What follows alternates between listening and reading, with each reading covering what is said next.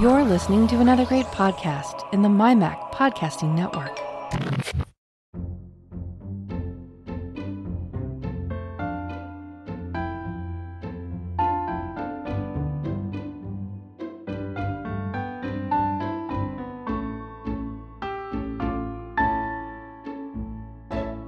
Folks, and welcome to episode 91 of the Let's Talk Photography podcast. I'm your host, Bart Busschots, and this is the show for April 2021. Today is going to be a slightly odd show because uh, while I'm hosting, I'm sort of the guest, really. Uh, so I've been doing this series within a series where I've asked photographers to come on and basically share their love of any photographer of their choice. And I've been itching to share my photographer, but I can't well, I could just do it me talking into a mic, but that would be boring. So what I did instead was I got one of my favorite fellow podcasting photographers to join me as a guest. So I'm basically going to hand this show over to my guest host, who's then going to interview me on my own show. So uh, guest host Antonio Rosario, welcome. Welcome. Hey, welcome to the Let's Talk Photography podcast. this is Antonio. It's it's kind of an odd one, right? But you, you were kind enough to come on and uh, be one of the first guests of this series, um, so I figured you'd be the, the right person to, uh, to, to come on and turn the tables on me. Uh, oh, okay. So I get to set all the uh, set all the uh, firsts for the show, right? All the there you go. What we're gonna do from from now on, what Uh-oh. you're gonna do from now on, yeah. you're gonna have to. okay, that's a lot of pressure. No. uh, it's been such a while since uh, we've. Um, we've talked, and I really kind of regret that. I know I wanted to have you on my show and haven't done that yet, but uh, well, it's great to be on your show doing this. I'm glad you mentioned your show because you have started a new chapter with a new co-host. So why don't you take a few minutes to uh, share with the listeners what's happening over on Street Shots? Oh well, okay, yeah. So um, I have a. I'll just start off. I have a new uh, host, Ward Rawson, who I met through um, doing a uh, um, I was a guest on uh, the now defunct um, podcast with uh, Sid and Mac. Why am I spacing out on it? I was just um, say, now that you've spaced out, I've spaced out because I the shut, shutters. I did this last time, and they're going to kill me.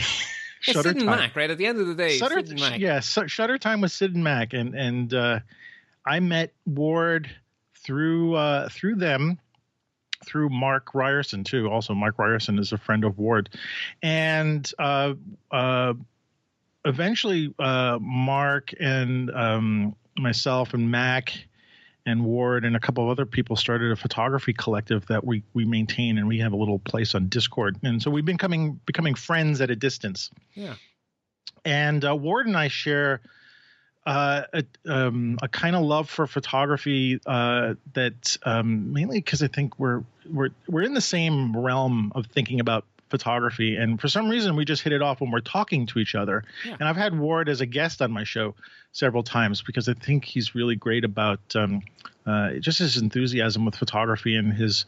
Uh, I, I, blame him for all the extra photo books now that I've got on my on my on my shelf. Uh, and so I've learned a lot from him as well and and we just have a natural rapport when we're talking to each other and so it's it, it's been kind of dwell brewing for like a year or so uh, that I would uh, ask him to be on the be a, a, co-host, but I was thinking I was like sort of pre-thinking hits. I'm like, well, no, he's a busy guy, and now it's the pandemic, and we all have to look for jobs and stuff like that. When do you have time? And I think uh, I was talking to Sid, sort of offline, and uh, she says like, I think she was recommending, or she was like, "You guys would be perfect as hosts." And I said, "Yeah, I know. I just haven't asked him." And I finally said, "Well, let me just ask yeah. and see what happens." And he said, "Yeah," you know. And um, I was really excited by that. And our first inter, we our first show together as official host and co-host was um, interviewing uh, Melissa Breyer, who is one of the photographers and contributors to this book, uh, Women uh, Street Photographers. And that sort of sort of fell on my lap in an interesting way, just because I got I got uh, called by um, or emailed by the publicist and asked me if I wanted a copy of the book, yeah. and so I said yes, and then she said. If you want to interview any of the photographers, I'm like, okay. And then I bounced it off of Ward, and it's like, yeah, that would be great. And so anyway, that's how that started. And um, I think Ward and I, when I talked to him, we're of the same age. We're born in the same year, and I don't know if that has anything to do with it, but it, for me, it means that there's someone who's who grew up in photography in sort of the same generations. We went from, uh, you know, shooting black and white film and film cameras to early digital. We just moved along those Yeah. paths in the same direction. So I just felt really uh, natural to ask him, and I was so excited, and I'm still so excited and honored that he said yes to to be a second. And since Tom left the show a while back, I really missed that um, having that other voice. Like uh, I love when I'm on your show and I can talk to you about photography and you know the voices are not just in my head. Well, they are kind of in my I mean, head with the I, I sort of do both, right? Because sometimes I do a solo show and sometimes I have a guest on. And I don't think I would want to do solo shows all the time. I, I I think that would, I enjoy them sometimes, but it's really, really nice from time to time to have someone else to talk to, which is why I have people like yourself on. And so I can imagine that after having been a two person show for so long with Tom, that you were ready to to go back to that model. Yeah, and I really missed Tom. Tom had a really great way when um, with talking with people. I think just his nature because he's a pastor and just his his personality and stuff like that. And he really had a great way of pulling stuff out of out of anybody. And um, I don't really have that skill yet. And so I think when I um, when I went solo, it was a little harder for me to to uh, get really enthusiastic for asking guests. I just didn't feel like I, I would ask for people I knew, like Mar, um, like Ward or Mark or Mac. I'd have on the show. Um, I'm sorry I haven't had you on yet, and I know you offered it, and I just I haven't. It wasn't anything that I didn't want you on. It's just you know are inertia of to line up, right? It's but it, yeah, you know, inertia too, getting off your butt and and saying I'm going to go do this, and then like ah, I don't do it. Well, I, mean, But- I, look, I do a monthly show, and I have this terrible tendency to be, you know, I look at my calendar and go, "Oh, look, it's the twenty fourth. Ooh, I should probably think of a show topic." That's, ex- that's exactly what I say. Exactly. You know, but you know, the, the other thing about having a co-host that I'm realizing is that now I have someone who I'm accountable to in some way. And, and, uh, Ward was saying, you know, let's do it as long as we can make sure we have subjects to talk about and whatnot. And, and I suddenly got into make, wanting to start making my show a little bit more of a show. I mean, I'm doing it because I love it, but I really want to take it to other levels. And so I think having another person to be accountable for, or to, I should say, um, is is really helpful for someone like me who um, I think I kind of need that. So, uh, and yes, here it is. The what are we on the 25th? And I'm like, I got to put out another show in the next couple days. And so uh, I got to get in touch with Ward today. So, but anyway, uh, it, so I, I'm. It's been a while since we've been together, and you're sort of reintroducing to me this idea of like seeing you. I'm looking at you on on Skype, and and I have a real desire to talk. You know, more so than if I was just hearing the audio. So, um, but I'm really excited that you want me to interview you about uh, this this uh, photographer who are inspired you to to um, to do the kind of photography you're doing now. So, I, I, I, interesting. I'm not, I'm not sure I want to emulate him. I just really, really, really, really admire his work, and I think it's worth sharing because there's nerdy railway photography. Actually, no. Let me rephrase that. There's nerdy train photography, and then there's really good railway photography. And people sometimes look at me really funny when I say, "No, no, no. I like railway photography, not train photography," and they go, "What do you mean? What's the difference?" well, a train is a piece of machinery that runs on a track.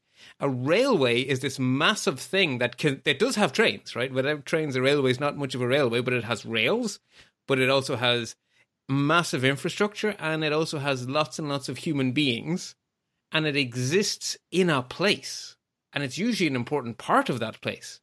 So the railway is this thing that is part of the community. It's a much bigger story. And it's really hard to capture that in photographs. And I, I don't, I mean, I, I try to, but I don't think I do even a tenth as good of a job as, oh, Winston Link, who's, who's my, my hero for the day, who I'm going to, who I'm going to uh, proselytize to you all. But he really, really captures that sense of the railway as a place that is part of the community. And I mean, he seriously goes out of his way to capture it as part of a community.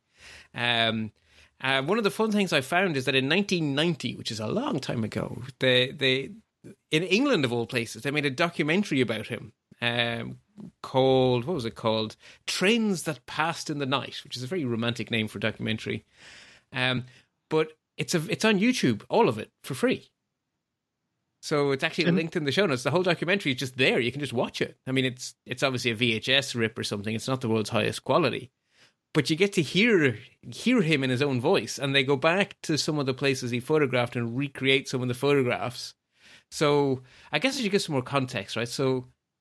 Well, can I just quickly ask, ask you a question Yeah. about this for a second? We're, we're talking about the documentary.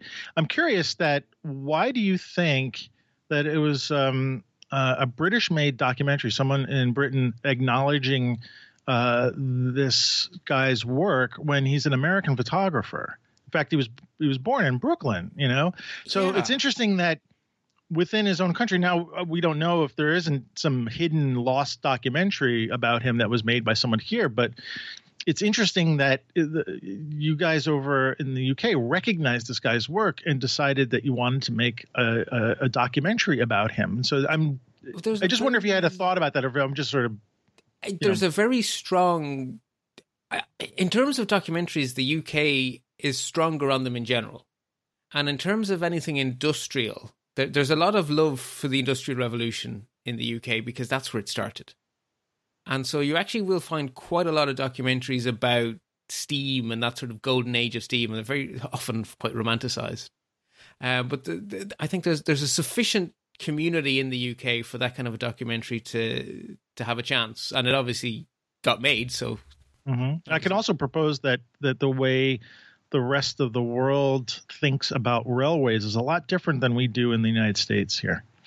And we don't take true. them as seriously, I think, which is an unfortunate, you know, this is a sorry, a little commentary about this, but you know, I see all the pictures that you take uh, and I see what this gentleman was doing in the in the 40s and 50s and, and uh, early 60s, and how he took it seriously. But today, you know, if you look at uh, United States railways, other than shipping freight, it's really a lost um, uh, lost opportunity. And I'm I'm also guessing that you know people in uh, Britain when they saw his work and they said yes, he's thinking about railway in the same way that we do as a as a nation. And yeah um, you know, No, anyway. I definitely think you're onto something there. The, the, the, the- he's a, a kindred soul. I think they recognized in him. Yeah, I think so. yeah.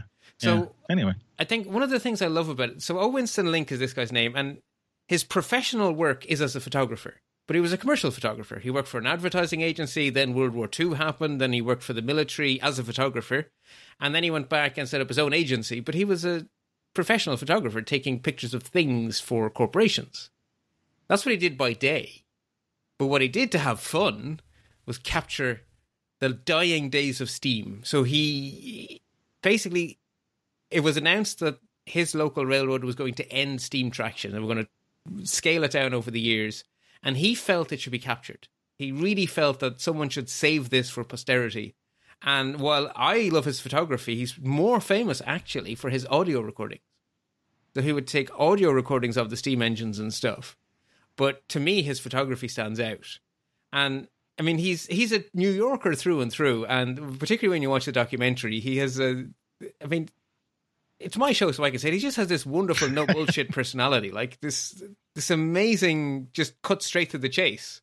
And I, I think the quote I just can't get out of my head is, "I can't move the sun, and it's always in the wrong place, and I can't even move the tracks, so I had to create my own vo- my own environment through lighting." The guy's photography is almost all at night, and this is why he, he basically he's a control freak. And it, as someone who photographs railways, I completely understand that the sun is always on the wrong side of the bloody locomotive, right? In Ireland, we paint the front of our locomotives bright yellow for not killing people reasons. And so we get it. I can shoot them when their face is in the shade because they're bright yellow. But that's not, that's just lucky, right? Most of the time, it's really bloody annoying that, the, the, you can't make the sun be in the right place. You can't get the sun right. So his answer was way more ambitious than my answer. his, his answer bring the sun with you. yeah, I mean, with the amount of flashes he used, I mean, I think you immediately caught out there's a link in the show notes to a self portrait of him with his assistant. And he would have 10, 20, 30 flashes set up to take a shot. Like, it's just stunning. and I think it's important to recognize since I, I'm looking at this equipment and uh, it, you know, some of it looks familiar in, uh, you know, having mentioned my age, and so having crossed over a little bit into into his world, each when you look at this picture, you have to realize each of the flashes has have multiple light uh, flash bulbs in them, yeah. and it's not even like an electronic flash like we have today. He's shooting with uh, like one shot probably fires off multiple bulbs In maybe all of them yeah. i don't know Right, and um, that's it, one shot, and then he's got to him or his assistant have to go and replace all those bulbs in each of his, uh, you know, um, uh, flash heads, and and for for him, uh, for uh, O Winston, like that's easier than trying to move the sun. yes, but it's also it's, it's I mean that you're right. I mean there's that massive like there's initial setup and everything, but the thing is he also doesn't control the trains. This isn't a setup. These are working railways. So those trains aren't running on his schedule. They're just doing their thing. And mm. and he is coming along and setting up these these elaborate shots. And in the documentary you hear him describe one one shot where the first day they came, the train was timetabled to be there at 10 and the first day it came early at 9 so the next day they came early at 9 and it came early at 8 and then the next day they came early at 7 and it didn't come till midnight but they did get it this that, that, that you know third time's a charm so when you add that into it his work is even more amazing um, but he he really really really focused on getting the railway in the community so the the links in the show notes are in chronological order which i thought was sort of an interesting way to look at his work it's it's it's large. It's all. It's largely, but not completely, black and white. And the black and white stuff is is on uh, gelatin prints, silver gelatin prints, and the vast, vast majority is at night. But it's interesting that his actual his earlier shots are actually of the people. So the very earliest shot I have is from 1950, which is you know a railway worker replacing the or cleaning this gigantic headlight on this nose cone of a massive steam engine, and it, it you know, it, it dwarfs the it dwarfs the guy. It's the, the headlight's bigger than his head. Um, but it's you know, so the focus is very much on the guy, right? The the people rather than on on the train. Well, it's interesting, you know, at the beginning you're just saying the distinction between train photography and railroad photography, and I'm thinking about, you know, as I'm looking through his pictures, you know, he's really interested in ca- capturing the entire context and what railway means in in in general. And you know it it reminds me of like oh gosh and i don't mean this in the in a negative way at all but like uh, people who are interested in model trains right? You know you're not just interested in the the the the actual device itself the HO yes. scale or the n scale or something like that you're really interested which i resonate with because i used to um, love looking at model trains, but you're interested in the entire environment, you know, and when you see these setups that people would make with, uh, or still make with um, model trains, and uh, you, you know, you're blown away by it because like, look at all the detail, but you're seeing how, like, the railroad intersects in the landscape and what it means to the whole community. And in a sense, when I look at his pictures, and I'm guessing you are too, you're getting this sense of like that. That's what he's capturing. Of course yeah. he's working on massive scales and and and he doesn't have to, like you said he doesn't have control over things. He has to sort of wait. Oh the train's coming at nine o'clock so that's when we take our one shot. Our one shot. Yeah with all of this massive setup. Yeah one shot. One chance. Yeah.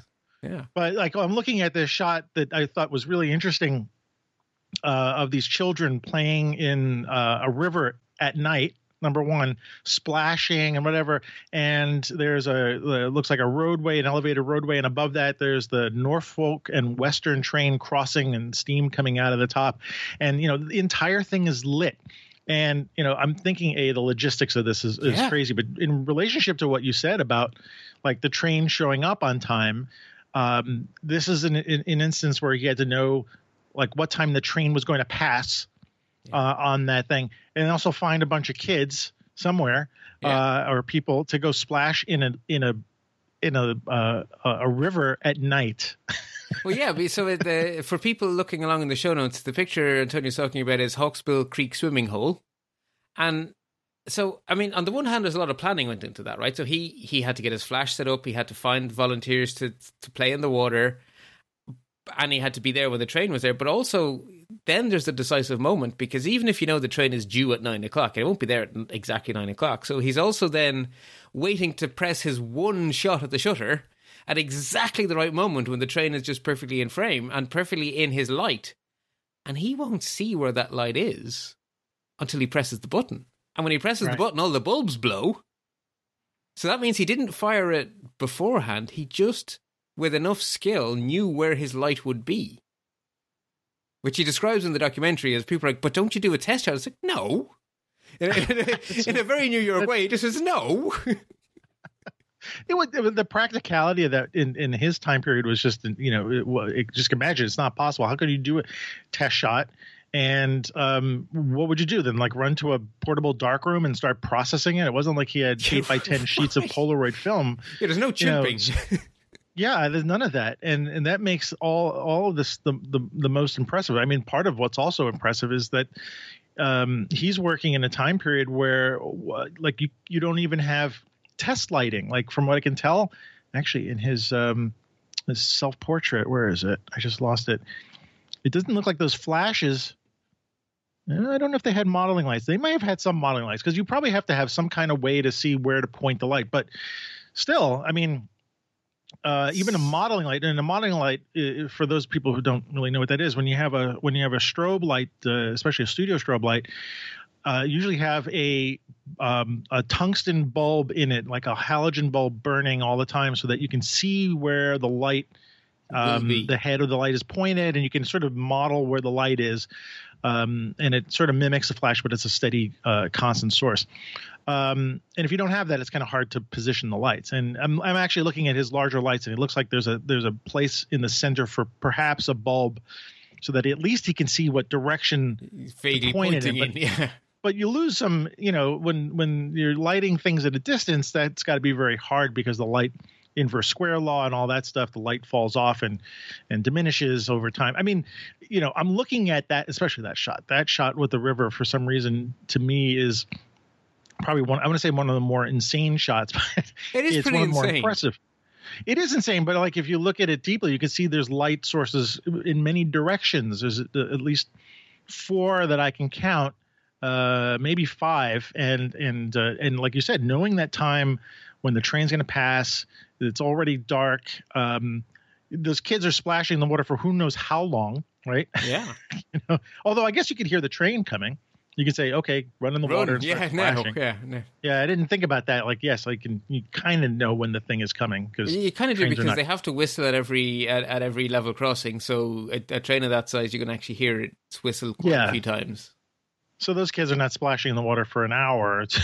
Yeah, but they're probably in their bathing costume for. Some they, time, they're in the bathing know. costumes, and it didn't say what time of year it was shot. It doesn't in, but say I'm what time of assuming year. it's No, it's 1956, but that doesn't really tell you But- whether it's December or June. right. But it's a river, and rivers notoriously are cold. So, but Yeah, kids don't. flowing care. water. Anyway, I, I'm the stories that you can put behind these, just the making of the picture. It's not just the picture Actually, itself. okay. So I'm glad you said story there, right? So the the, the shot that always captures me is the it's the one um, hot shot eastbound at the at the Iaeger Drive-In. So this is a shot of a drive-in Oh, cinema, right. which is very 1950s, right? There's a warplane happens to be currently on screen on the cinema. I don't think he had any control of that. And in the foreground, there's a couple in their car, and then right next to the cinema, I cinema, you know, car park slash cinema. That's a drive-through is a very strange thing. Is it a car park? Is it a cinema? But right next to it runs the railway line, and this train is lit up like a Christmas tree with its smokestack and everything. Um, and the couple are in the car. Well, one of the people interviewed in the documentary are that couple who are still together, by the way. oh, really? Um, and what they said was that he had he had asked them for volunteer. He basically had gone looking for volunteers for that photograph, and they said that actually the local tradition is that the curfew to be home was you had to be home by the time the train went by, so they had to have special permission from their parents to be out after curfew. Wow. So I'm looking at well, as I'm looking at the picture. That is a drive-in theater, by the way, because drive-in theaters had to have those um, stands where the took the microphones and and uh, or so the speakers, and you stuck in your car. So uh, my guess it wouldn't be a, just a, um, a random car park because you, those things had to be wired through the Sure, ground and whatnot. Yeah. So I think that's a permanent setting. It's I find it strange that someone said, "Hey, let's put a, you know, um, a movie theater, uh, a, a drive-in right next to the train line." So that, I imagine it was cheap though, right? The cheapest land. I, I imagine the land was track. cheap. Yes, true. and you figure the train is only going to come through once in a Once while, movie, so yeah, you know, I think people were probably okay. Well, we can live with that. I guess what people lived with, you know, compared to what we're used to today, is a lot different. But uh, that, you know, again, the the the um, the sources of light in that picture, the amount of places where he needed to make sure there was light falling on the subject, which is the train, also the people, the cars in the foreground, and it's just this myriad of cars 57, 56 cars uh, um, that are just beautiful. Um, but making sure like the, the the the shadows are filled in, but it doesn't look like it's overlit. You know, yeah, he's also thrown a lot of light into the sky to get that massive smoke cloud. Yes, yeah, that I'm I'm I'm very impressed with, and actually I can see a couple of the lights in the shot. Actually, I see three of them uh, mm. right straight ahead in the shot, but they're so. Oh yes, there like, they are. They're, yeah, there's two where you can see the back of them, and there's one facing the camera, which is not as intense, but it's creating it's creating a uh, pin light source, and then there's another one towards the front of the train, uh, near um, there, yes. I guess one of the telephone poles. Uh, but that's four lights right there in the shot, um, and there's probably another three or four lighting the the uh, the car the um there has the to be drive a bunch of them on our, on our left the left of us uh, as the eye of the camera because there's light coming in on the side of the couple in the car and on the side of the cars and you know between the couple and the screen. So there yeah, must be another yeah. row of lights, probably matching that row of four lights on the train. So knowing that he's a technical photographer, I, I, I when I was looking through his his his biography, and I resonated a little bit again with this, a because we're New Yorkers, um, but New York photographer like him, and also like me, I went to uh, I went to a, a school for photography specifically to learn almost like this kind of photography, not railway photography, but this kind of technical, like how to do things like this on a smaller scale, of course. Yeah. Uh, and so, you know, when I when I see his work, I think like, the, and then he was he was uh, uh, educated as an uh, an engineer as well in um, in school in New York, and like that combination of like taking photography as a technical skill, and uh, this love obviously he had of trains and engineering. And in general, and probably just the mechanics of photography. Like, how do I capture these giant how do you capture this is the thing we have this is the problem we have with photography i think. How do you capture these giant things like a like like a train going by a by a, uh, um, uh, drive-in movie? How do you capture that in one shot you know? And and and he does it marvelous marvelous marvelously. I can't talk this early in the morning but uh to and and he's doing it at night too. That's the other thing. Yeah. It, um but I, I, I, guess I resonated with the uh, sort of the technical aspects of it, and, and I can appreciate that. I, I, also want to remind the listeners too that he's presenting these as as these are gelatin prints. So whereas today, digitally, you know, if if you're trying to capture a picture and you need to change tones, you capture a picture and then you go into Photoshop or Lightroom or whatever you're going to do to to tweak the tones. And I'm I'm reasonably sure that that um, he must have had to do some darkroom work in so order to dodging and burning basically to dodging and burning balanced. yeah because because he's working with like massive amounts of lights and he can't be subtle with those things those things are just firing off you know um, you know if he took out a couple of i bet he could change exposure i didn't even think about this but i bet he could change exposure by removing um, a, a, certain amount of bulbs from the flash head right so That's true, had, actually yeah that would tone it down a bit. 10 yeah so if he knew that this area in the back needed to be X amount of stops darker, he might take you know let's say he had 10 bulbs in the flash head he might take three of them out or four of them out to reduce the amount of light that was being output on that. Today we just dial it in. If you're using a strobe you just dial in how many stops each head is going to do. But back then you remove bulbs. But then like yeah it's like take out take out three bulbs he would say. But um and then he would take the the you know he's working with a four by five. I don't know if he's doing eight by ten. I don't actually know what size camera. He's certainly doing at least uh, four by five, maybe five by seven. I know there's five by seven cameras. So you have a big negative, so you have a lot of information to work with, and then and then when you're printing, you know he can he can dodge and burn specific areas to you know like highlight the in this shot with the uh, drive-in and the smoke coming out of the uh, the um, uh, uh locomotive, mm-hmm. he can really adjust in the darkroom how that smoke is lit as yeah. well. You know, yeah. sorry, that's a lot of talking. No, no, no, but that's, but. That, I think it's. I think the fact that he was a commercial photographer for many years as his profession is what set him up to be able to take these kind of shots, right? Because he's taking during the day he's honing his skills on taking pictures of pots of jam or whatever it is his clients needed him to take a picture of, right? Could be anything as a as a commercial photographer. And so he's all of those skills are being honed day in and day out. And then at night, he's going out and applying that skill to his passion. So I would say he's a professional photographer by day and an amateur by night, as in, you know, amateur from the root of the word, you know, amor or love, right? The word amateur Love comes from something yeah. you do for love. And it's, um, th- so the railroad, the management were in favor of his work. They encouraged it, but they did not facilitate it. They didn't give him money and they didn't rearrange things. They were just like, ah, yeah, cool, great, you know, share the pictures with us or whatever. So they were happy to have him do it, but they weren't, they didn't hire him to do it. They didn't pay him to do it and they didn't rejigger their schedules or anything. It was a working railway and they were like, yeah, sure, okay, Mr. Weirdo, sure, come in and take your pictures. yeah again i wonder if that just i mean you know—he's dealing with an industrial complex and they're not very concerned with artistic you know um aspects of of work but you know as long as he's not like in the way. you know a lunatic and jumping in front of the train or or ruining anything like i can imagine them saying sure yeah i mean that was the sort of the attitude of a lot of things um uh pre 9-11 where you could just you know you Do could it. go to a lot of places and and and do things like that especially in the 50s you know people are like well you know they're not thinking you know say, evil McCarthy ruined all of that, but yeah.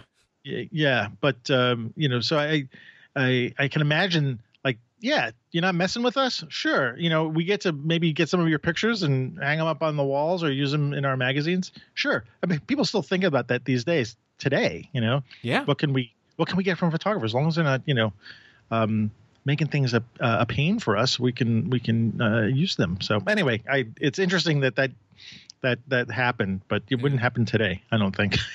It'd be more difficult today, yeah. Um, yeah just I guess just to, to hammer home the sort of the point that he was taking pictures of the railroad as way more than the trains. I think one of the shots I definitely want to draw attention to is one of the ones from 1955, so one of his early ones, uh, Norfolk and Western Train Number Two, and it's it's three elderly people on a porch, and the train is almost not visible. Right, they're they're sitting on their porch having a nice chat in what I hope was a warm, balmy summer evening.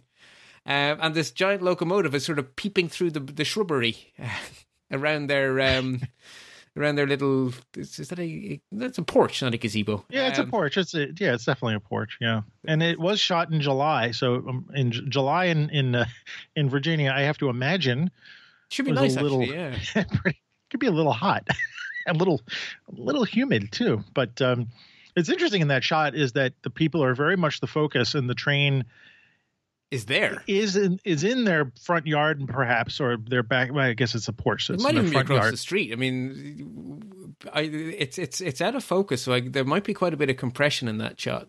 Yeah, but it's still pretty. It's closer than you know. Um, Oh yeah, it ain't far away. Yeah, It ain't far away. And what's interesting is the the people's reaction is none. There- it is none. They're reacting to themselves, and it's almost as if to say, "Hey, you know, you can live with a train, you know, not you know." 40 feet away from your house and it can still be beautiful and it can still be you can still have an enjoyable night out and in some part of it looks a little like if i if i go to the one extreme it looks a little propaganda-y you know but it also reflects the photographer's love of this i think people who would who would live near a train would continue living near a train would have to have some sort of at least at this time period uh some sort of you know not minding i should say At the very least, Of- tolerance. Yeah, tolerance of it maybe even appreciate. These people in the picture are are um of age. Uh, the gentleman in the middle also looks pretty old and and i wonder if he has that sort of sharing of generations like you you when you know the generations can kind of appreciate this right? Like you know there was a time when we didn't have a train and now we do. you know there was a time that was only horse and buggies and now we have this train and i can appreciate it. And so living 50 feet away from it does not bother me because i like this thing and that's the there's a, there's a lot going on in this picture that you could read into Well, there's there's another little bit going on as well, right? Because these a steam railway takes a lot of human beings to work, a lot of human beings to work, and so the chances are a town like this would be a railway town. So, like you'd have a Yeah. coal town, you would have railway towns, and so Right. the chances are that the kids or the grandkids of those people, at least one of them must work in the railway, right? Right, So th- they right. probably have a much fonder feeling of it. And then the other thing is, if you don't work for the railway in a town like this, the chances are very high that wherever you do work, is heavily dependent on the railway either for bringing in raw material and or shipping out your produce, whatever it is you make, right? If you're the local Right. baker, you'll bring in your flour and you'll sell your bread locally, but you're still going to be reliant on the railway on the way in. And if you yep. manufacture steel, you're going to be reliant on the railway to get the stuff out. Yeah and it also, you know, it just occurred to me that that the trains could be a source of entertainment for these people. Like they knew when the train was coming, and believe me, like if I knew that this style of train, I mean, they're just beautiful when you look at these things, um, were coming by, I would want to see it as well. And so maybe like even at like seven, this is the 735, right? We all know that this comes by every night, and people go on the porch and watch the train go by. Yeah, and this was the this was the the Roanoke Railway was quite a small. Well, okay, it was not one of the gigantic, big across the whole country railways. It was it was locally owned. You know, I guess by Irish standards, it was quite big because America is just a big country. But it's it's not one of your big. It's it's not your um oh those what are those giant Pacific uh, ah anyway the the The bigger big- railroads like Yeah, the- Pacific Union. yeah, Pacific Union and all of those guys. Exactly. The giant Yeah, yeah. big ones you see out in, in California and stuff these days. This was a much smaller. Or Union. Union Pacific, excuse Union me. get it back. Pacific. Thank you. Thank you. Which, by the way, by the way, I think it's Union Pacific. The um, uh, one of the gentlemen, I'm gonna get. I hope I get this right, but one of the gentlemen who was involved in it is buried in Greenwood Cemetery, Ah. uh, not far away from me. Thomas Thomas Durant. Durant, that actually that name actually sounds familiar. Yeah, Ah. I- uh, there's a lot of railway history has got in one ear and most of it's fallen out again. But some Yeah, I mean, around in there. You know, maybe maybe some of your listeners who are into it can, can correct, but uh, Thomas Durant was. Uh, um, actually, I learned about him from this television show called Hell on Wheels when they were building. Um, it was a, a AMC show, and uh, it was all about sort of the fictionalized story of building the railroad uh, after the Civil War. And uh, Thomas Durant was played by the guy who played Miles O'Brien on Star Trek: The Next Generation. Oh, a great Uh, Irish and- actor. Um, and now Yeah, you've said Miles O'Brien, my brain Col- keeps going Col- Miles. Uh, like Colm Meaney. Colomini. Yeah.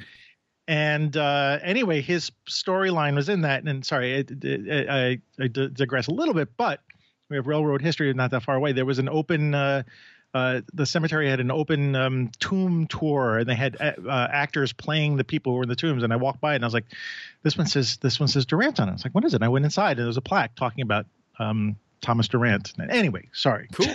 no, that, that- I mean that, but that kind of gives you right. So there is a real sense of those communities were involved with those trains more than we would be today. Yeah. Uh, it wasn't just a thing they went by, and also the, they they engineered things a little different. So the obvious complement to this shot has to be the one called Main Line on Main Street, which is just a, it's 1956 as well. Gives you some sort of idea of how people thought differently about infrastructure because this is a two line railway running up the middle of Main Street of some town. Well, specifically, does it say? Uh, actually, it doesn't say the name of the town. It's somewhere in North Fork, West Virginia, but it doesn't actually say the name of the town. Um, but it's it's on the street, Yes, it's the. like a tram. You look out your window. Yeah, giant.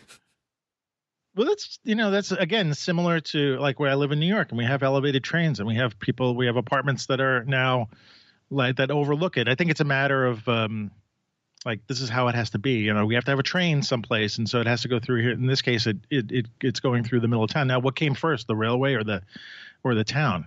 Did the town build around the railway, or did the railway have to Ah. come through the town? Uh, both are equally possible, right? Because if towns would have been vying to get the railway, and railways make towns, so it, it genuinely could be either way around.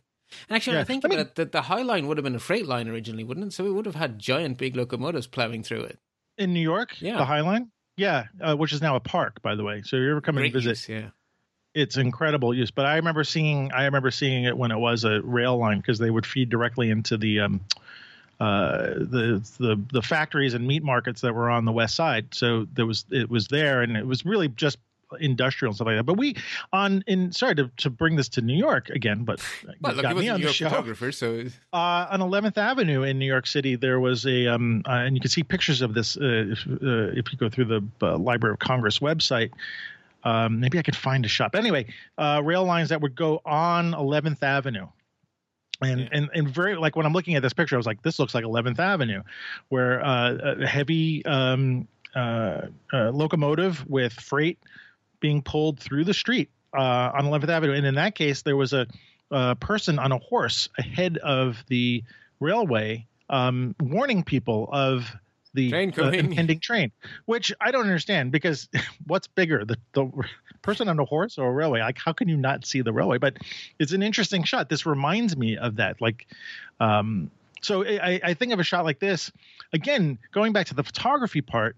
The, the amount of light and structure, like knowing this, he probably had a little bit more time to set this one up, and and and um, I may have got some You know- free lighting from the streetlights as well. street yeah street lights would light the shot uh you know um and and it's the framing is sort of just built into this you know the way the perspective of the street goes down and echoes the the direction of the train. So it's got a lot of energy coming from left to right.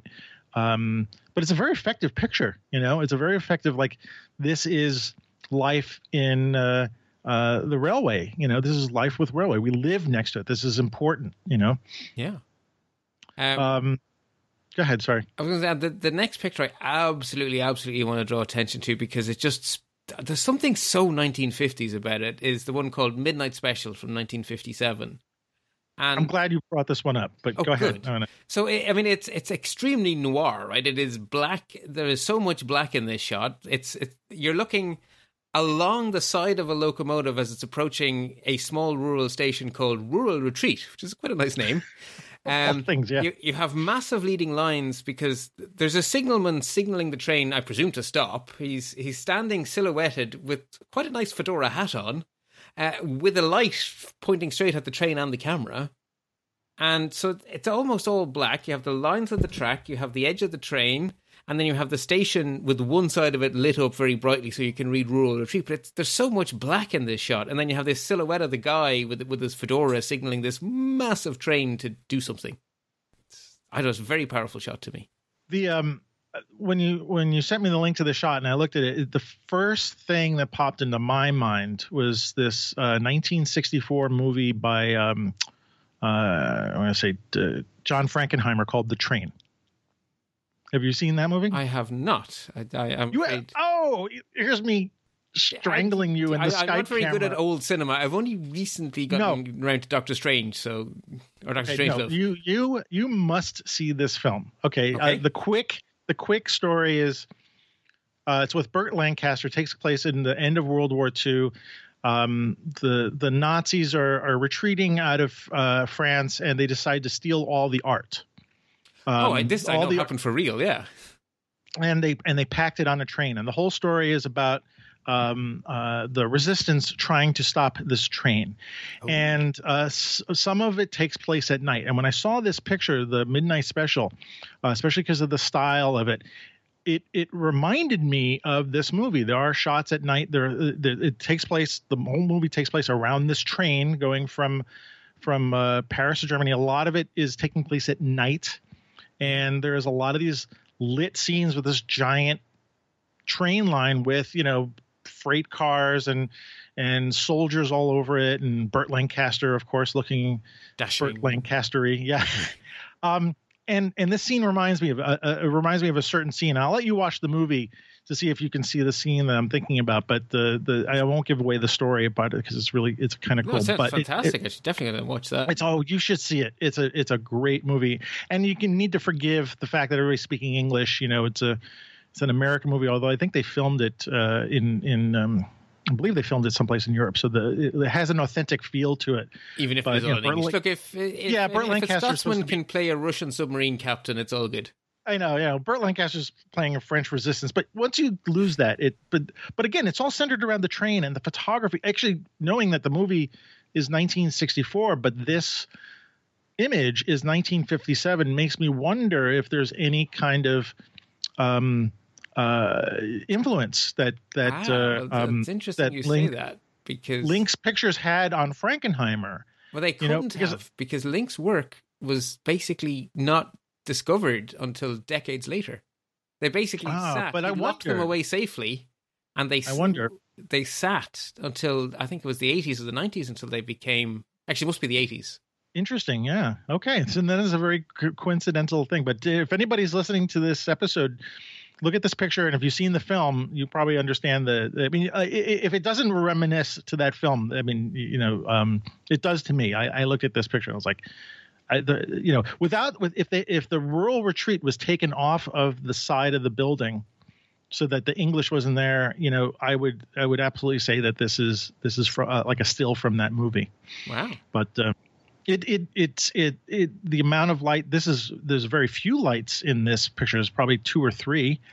Yeah. Um, you know, one's lighting the side of the. Uh, uh, you can actually see where the light source is coming from behind the building, lighting the uh, the uh, locomotive and uh, creating a shadow with the guy. The guy's holding a light. There's a light inside the building, and then there's a light lighting the side of the building. But he's very much into grabbing the shadows and giving that that um, there's there's a there's an ominous sense to it. I guess it depends on how you're looking at it.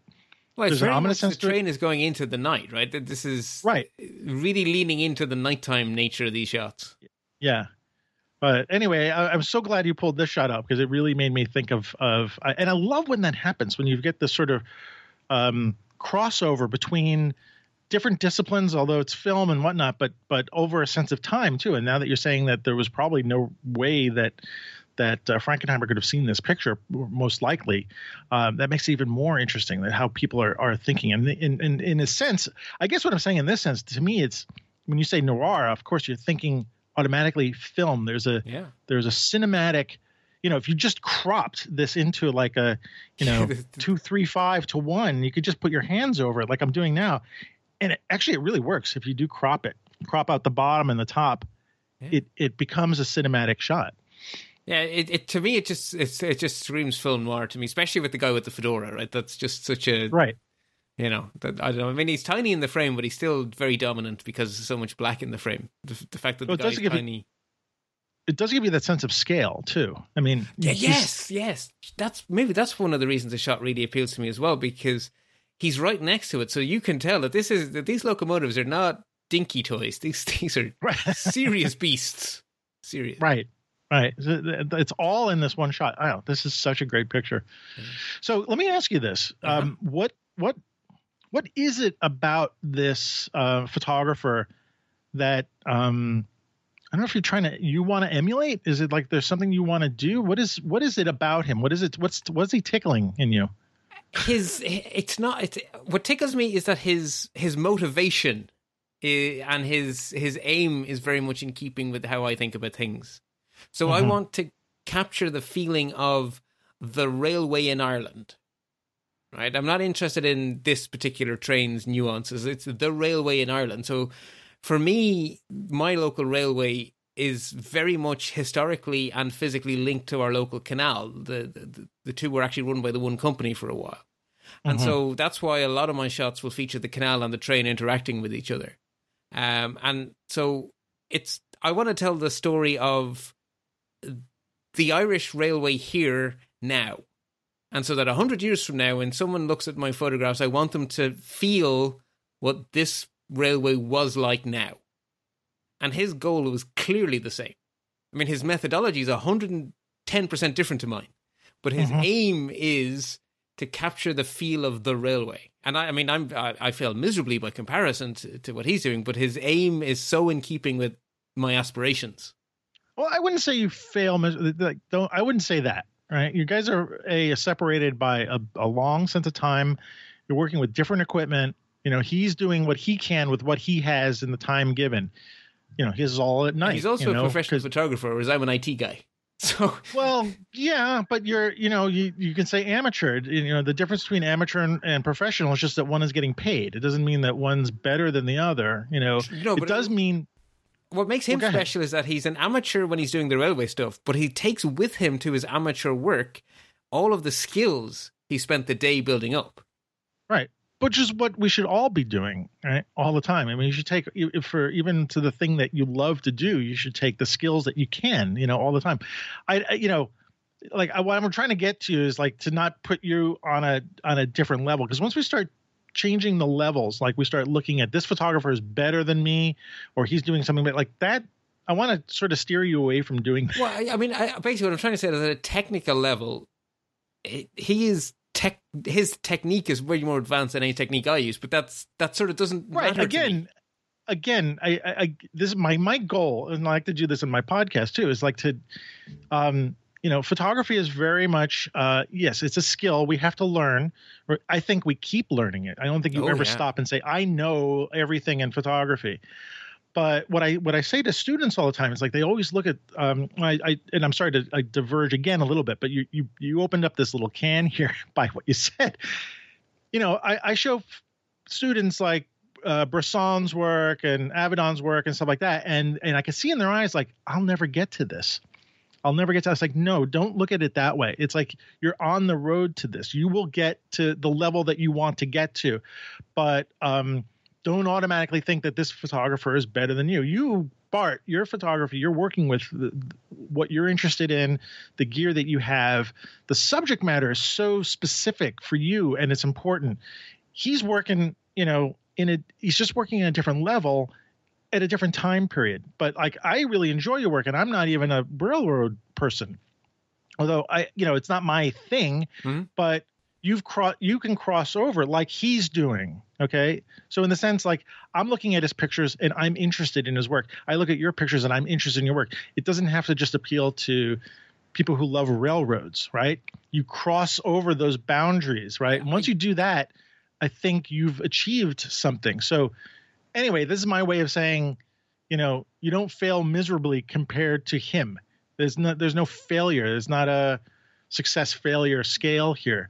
There's um uh, I don't even know what to put it on yet. But anyway, I just want to No, okay, I remind really you appreciate it because that. I don't think anyone's ever said as nice a thing as the fact that someone who's not interested in railroads enjoys my photos because that is kind of the highest thing I could have hoped for. there you go. So, So, and I don't so look I- at it in that level, right? I, Irish people don't take compliments well, so I'm blushing terribly here. But thank you. okay, you're welcome. But that was, I think, the whole point of this is to to to uh, you you're interested in this in in this photographer's work. I'm guessing that after this show comes out, there'll be more people who are interested in his work, and so. thus will become more interested in perhaps the kind of work you're doing, and then crossing over. Like we're not like. You know, I always say, "What kind of photography you like? What kind of music do you like?" Right? Someone says that to me. You like a list? I'm like, I can't answer that. Like you like rock music? Like I, I go, I like the music that I like. You know, same thing with this, with this kind of photography. It's like, what do you like? It's the photography that I like. You know, it's not railroad photography. It's not street photography. It's photography. What appeals to me? So, um, I'm really glad that you brought his work. That you're that you're bringing his work to everybody's attention, because it crosses boundaries, right? And that's what photography, I think, is to be about. This is my lecturing kind of thing now, but right. you know we're here to to to open up there's so many different kinds of photography you know people take pictures of the botanical gardens of leaves right because they're doing it for cataloging but that that can cross the boundary from technical to artistic and and and in this case you know maybe he didn't think of himself as an artist right Link th- thought of himself. I mean, how can you not? But like, maybe he didn't think about that. He's thinking like, I'm doing this. I got to get this stuff, and crossing boundaries, crossing over from technical to art to art, is what I'm seeing in his work. You know, and what's probably going to be appealing to so many people now that they're going to discover him through this through this show. I certainly hope so because it's the fact that he humanizes a topic which is very prone to what we would call, you know, the anorak, the the the the, the uber nerd, right?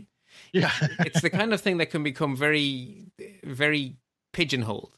But his Right, his right. photos are not because uh, so the reason his uh, Link's work is right top of my mind at the moment is because my Christmas present from Mum was one of his books.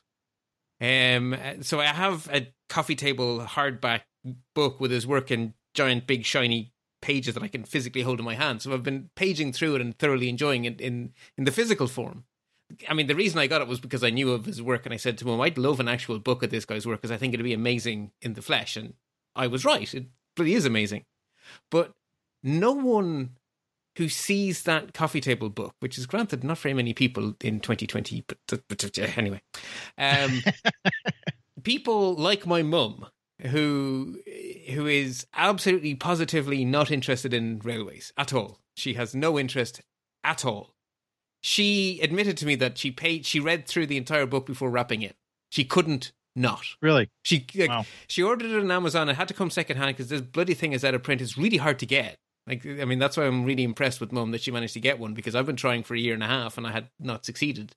but she used to work in a bookshop, so I guess she knows the book industry. But anyway, she got Ah, one mhm, second hand, and she said, "I'm not interested in trains, but I couldn't put this down." She paged through the entire book. Herself and Dad sat on the couch paging through the book. and as soon as they came into the house, my my darling beloved has no interest in trains at all. Wouldn't no zero zero. Does it get me into Dublin Connolly?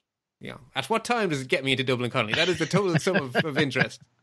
But again, as soon as that book came in, it just catches you because of it's so human, and I think because with a really really strong, because it's at night, the blacks are inky black, the highlights are very sharp. It's it's very much look at me, look at me photography.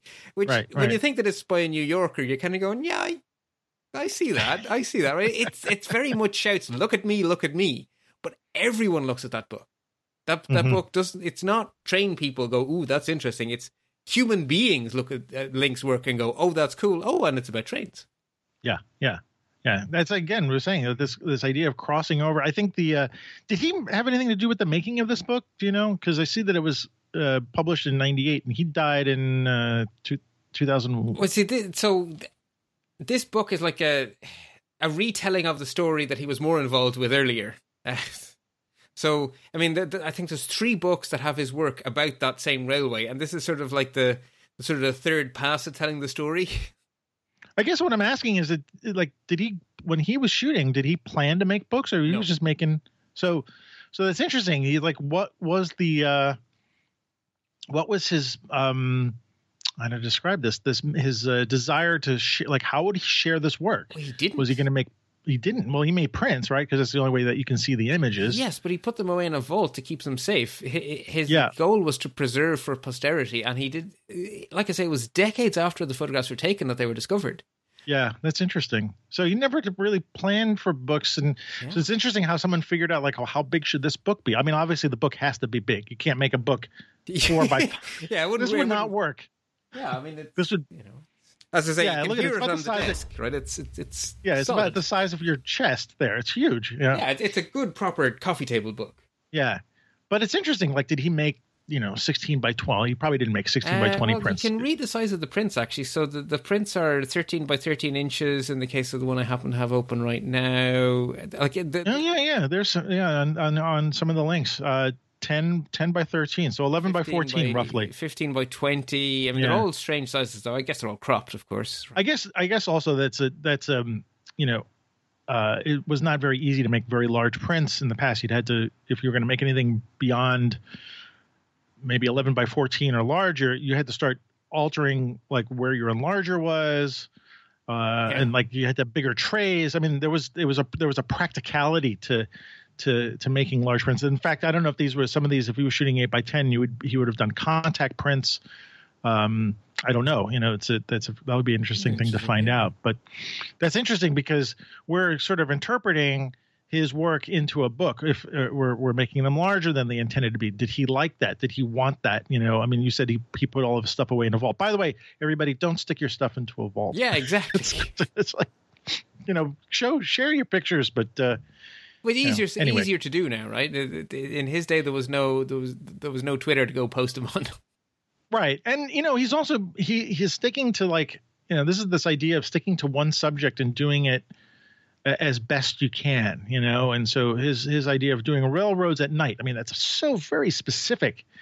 And like what is your audience when you have that? But but again, he's not worried about an audience. Just like Yeah. like He's doing it for like fun. we're yeah we're we're kind of different today in in a sense that you know we can't not be influenced by this sharing and social media and whatnot and and he's not living in that time period he's saying this is what i'm going to do uh, this is specifically what i'm going to do and i'm going to do it to the best that i can and yet he does put it away into a vault so he's not sharing it but but uh, you know there's something to that to that idea of like really focusing on one subject and and and working it as as long as you can and not worrying about what you know sort of the outside world is going to say uh, to you about your stuff so it anyway it was a real passion project for him, and it really was. He was doing it for him rather than for an audience that he imagined. yeah yeah I, again, I was looking at the remembering that shot of the three people on the porch uh, with the train in the background, and made me think at that time, like you know, it's as if you could take a very teeny tiny camera and get it right down into the set of a large train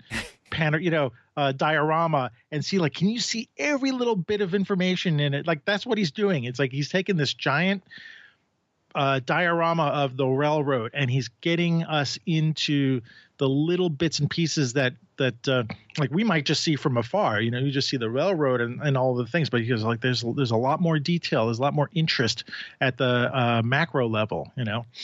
Well, the, the fact that he's effective, I mean, Micro the level, diorama, me, yeah. I think, is a great description of it because effectively, right, these these are not. This is not Cartier-Bresson shoot from the hip.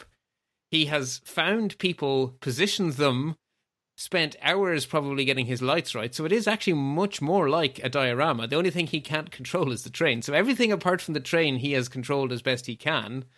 And then he's at the mercy of the train for the final piece, which is kind of an interesting mix. But it is very much the diorama idea, right? He is posing figures. He Yeah, yeah. went and found a couple to sit in the car to be in the drive-through. So it's not accidental. It's he's not walking around the street shooting from the hip. It's And- very planned. Yeah, and to to uh, I'm looking at the shot of the uh, the drive-in again, and realizing it's on the uh, Museum of Modern Art's website. Um, and uh, just as a like, obviously they see him as part of the history of photography. Like, there's some. He's not just some guy who took pictures of trains. That he is fitting in a specific spot in the history of the recent history of photography. I mean, he's in the past, you know, uh, you know, 60 or 70 years uh, doing photography, so that his work seems to be recognized on on the bigger scale of uh, photography in general. Um, And I- what do I you think, about that? Well, I, I, you're right. I, I, I think it is recognized, and I think it's because his style is so distinctive. He, there were lots of people taking pictures of trains, but there's only one O. Winston Link. Like, it's something I will see in a railway uh, photography forum. People will say, "Oh, that's Link-esque," or Uh-huh. "There's there's something very Link about that," and you can just say that within the railway community. Yeah, and- well, th- th- So he, I, I yeah. guess I guess your goal today, our goal today, is that that it expands beyond just the railroad community. Yeah, which obviously the fact that it's in MoMA means that that I, th- I think the reason he's so well known within the railway community is because his work is so different, right? It it has a a feel to it that is distinct, and if you any photographer, whatever your subject is, if you get to the stage where you have a look that's instantly recognizable, I think you will end up in places like MoMA because you're obviously a great photographer who happens to shoot X. Right, right, right. And it's it's funny. I wonder what he would have. I mean, I mean, his stuff was probably put in MoMA while he was still alive, and um, really curious to to know what he thought about that. Like what you know, these pictures that he uh, thought nobody would see are now in a premier art museum Yeah, would part of. Would he have would he have shown up to the opening or whatever if they had an, an I'm sure he would have. Guys from New York, right? How could he not? I, I would imagine so too. It's as Yeah. I say from from from watching the the documentary, he's very straight down the middle. He's he's very he, he's neither self-aggrandizing nor self-deprecating. hmm He's, he's, he's very what you see is what you get. Actually, very. I wasn't sure what to expect from his character, but given the very distinctly rural nature, the accent certainly wasn't what my brain was thought I was going to hear when Oh, I really? play Oh. on the documentary. Well, it's uh, it's very exciting. I'm gonna. I would like to figure out um, uh, since I'm in Brooklyn where he was actually like uh, you know born or like where he lived and stuff like that. So maybe uh, if you find out any more ma- information, or if I do, I'll, I'll share it. But uh, be really curious. Like, to, oh, he's like he's like Over there. I'm pointing. I'm pointing over there to like. It, it- most likely he's in this direction. I'm the, the you're you're looking at me on camera. I'm pointing uh, southeast, uh, east, southeast, right? So southeast from where I live. There's a good chance he's in that direction. Uh, if he's from Brooklyn, so That's kind of cool. yeah. And that's a Um, pure but- accident because I hadn't actually realized when I asked you to be the, the, the guest, you know, the, the guest interviewer, that that you guys were actually from the same neck of the woods, which is a wonderful. I love how the universe. Well, I don't have a. Brooklyn accent. You know, I'm not. Uh, I'm not from Brooklyn. I mean, you know, if you know New York, New York has five boroughs, and each of the boroughs is it's kind of its own country and it's got its own dialect and and and uh, um, accents and stuff like that. And uh, so I, will I'll watch a little bit of the uh, the the documentary. I want to hear his accent and see if I can sort of pinpoint it. But uh, yeah, you know, if he's from Brooklyn, he's probably got a Brooklyn accent. So, I mean, it's not from, a massively strong accent, but it's there. Right. Yeah, you can't get you can't quite get rid of it. You can't quite. No, you, you know. don't get rid of your accent. I mean, I, I, I sound oh. like I am from rural Ireland, no matter where, no matter where and when I go. I mean, it it, it does get a bit stronger when I when I go home, but it's yeah, yeah. Your accent yeah. is your accent. It, you know, you waters down a bit, but you, you keep it. Yeah. So you know the um the you know I look at this and it's a his pictures in sort of the big picture and it's a bygone era. You know, we don't have very interesting trains anymore and, and well, in a lot of the world, I would guess we're more. It's more of a utilitarian thing. Um, it it uh, I mean, it's just like the case of anything in the past. You know, people, men with fedoras. You know, hundreds of them walking around New York City streets or whatever, London streets. A lot different than today, and half the people wearing baseball hats and zillions of colors. I it's think a different. We romanticize the past more than it deserves. Well, no, I agree, but I think people do that in general. Yes, I, I, think there's absolutely. that that pull towards the nostalgic and thinking like, oh, that was the time period when these were the things. And and and, and to just fast forward, you know, 70 years from now, people are probably going to be saying the same things about the pictures that uh, you and I are taking today. You of your railroads and me of my street photography. Like, oh, look at the way the people dressed back then, and well, know, I mean, 100 years from now, people will all be wearing fedoras right? again. Uh, huh? your your pictures very much speak of the now so I I would absolutely hope that 50 years from now your pictures will be a very accurate representation of the of the then, right? Oh, of not not of not of what the high polloi were doing, right? Not of what the the celebrities were doing, of what the humans were doing. What the humans are doing, yeah. And and I get that sense from from his pictures as well as uh, especially because he very much wants to include people in his shots.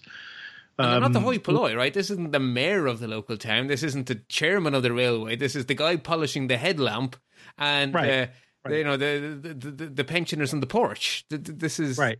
normal normal people. And it's life. It's just like okay, yes. today we're watching a movie with a you know a MiG flying on the screen or a saber jet, whatever it is, and there happens to be a giant railroad uh, coming through. Uh, and and and that's okay. That's just what, and the, and we're we're still in love because we're sitting in the car together, uh, you know, uh, romantically watching um, this film, and this train is going by, and that's fine. That's just what uh, American life is at this time, at this uh, at this place. Yeah, yeah. Antonio, this has been absolutely great fun, but I'm going to draw a line under it. Uh, so I'm going to resume my hosting duties. Are you kidding me? It, it, it, we've only been doing this for an hour twenty or something like that, and an hour I, I keep, keep going. Timer, so, yeah. I know, but I didn't think I could talk this much about this stuff. But I think there's a lot to be. You know, you you bring up this this photographer who's in a sense very specific about things, but there's broader. Uh, there's a much broader discussion um, uh, built into this. So it was very exciting to to sort of discover that with you. Yeah, and and, and thank you for, for agreeing to, to do it because you know it's it's fun to be able to, to share my love of of of, of Winston Link's work because you can see why I, this guy speaks. Yes, obviously I can see why, and I think I I also appreciate you sort of uh, bringing it to to life for me as well as as someone who is uh, you know inspired. This is someone who is inspiring you, and so I get to learn a little bit more about you through his work. You know, and and that's um, that's kind of a great position to be in. So. Well, as I say, when when you were on with, with the other show, I got exactly the same experience where I got to learn about you know a photographer through you. I mean, it was Penn that you basically sold to me, and I was vaguely familiar with Penn's work, but I learned I, I had a hell of a lot more appreciation for it after our conversation than before. Yeah, yeah, and and I think that's uh, uh, soapboxy a little bit here. I think generally that's what's missing in in in photography these days a lot. Where where so many people are concerned with the moment and pictures that are not necessarily in context. And I really want to sort of uh, open it up to you and the audience and even myself is to really start trying to pay attention to pictures in context and, and very much Link is uh, about pictures in context you know a in terms of um, the amount of work that he did and his dedication to it, but even just the images the, themselves.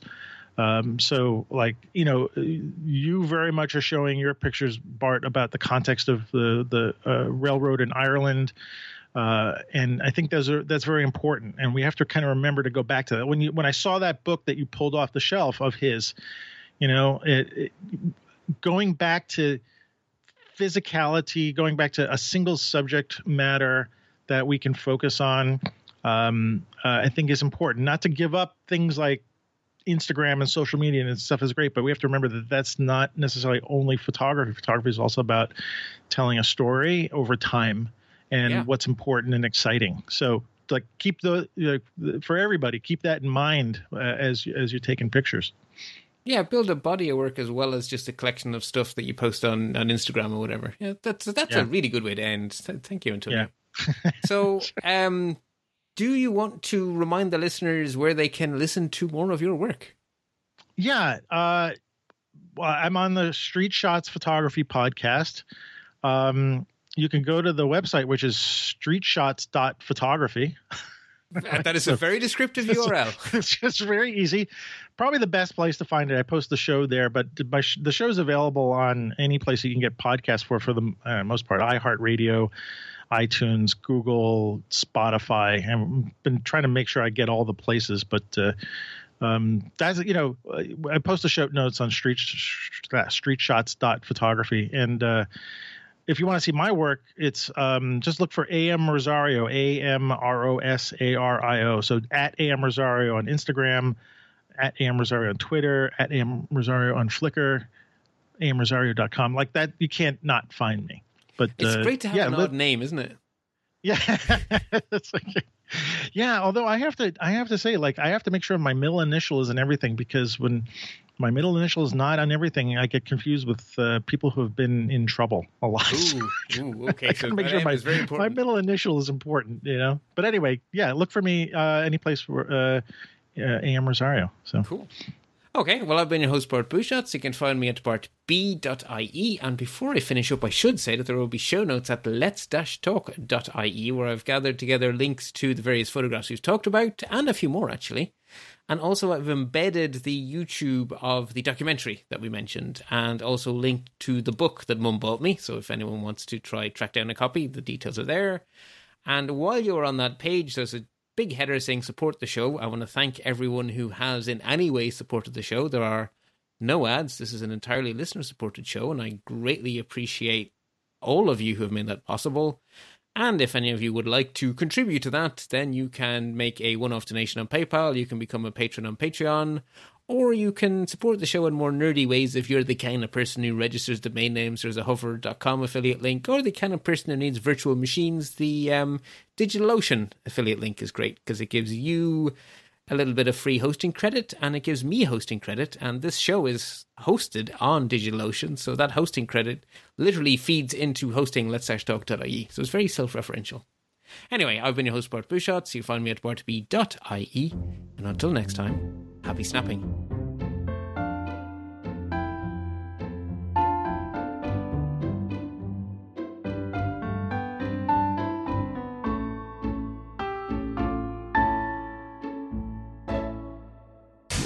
You're listening to another great podcast in the MyMac Podcasting Network.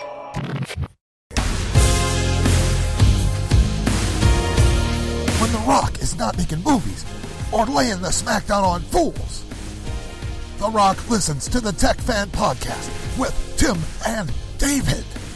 Can you smell what The Rock is cooking?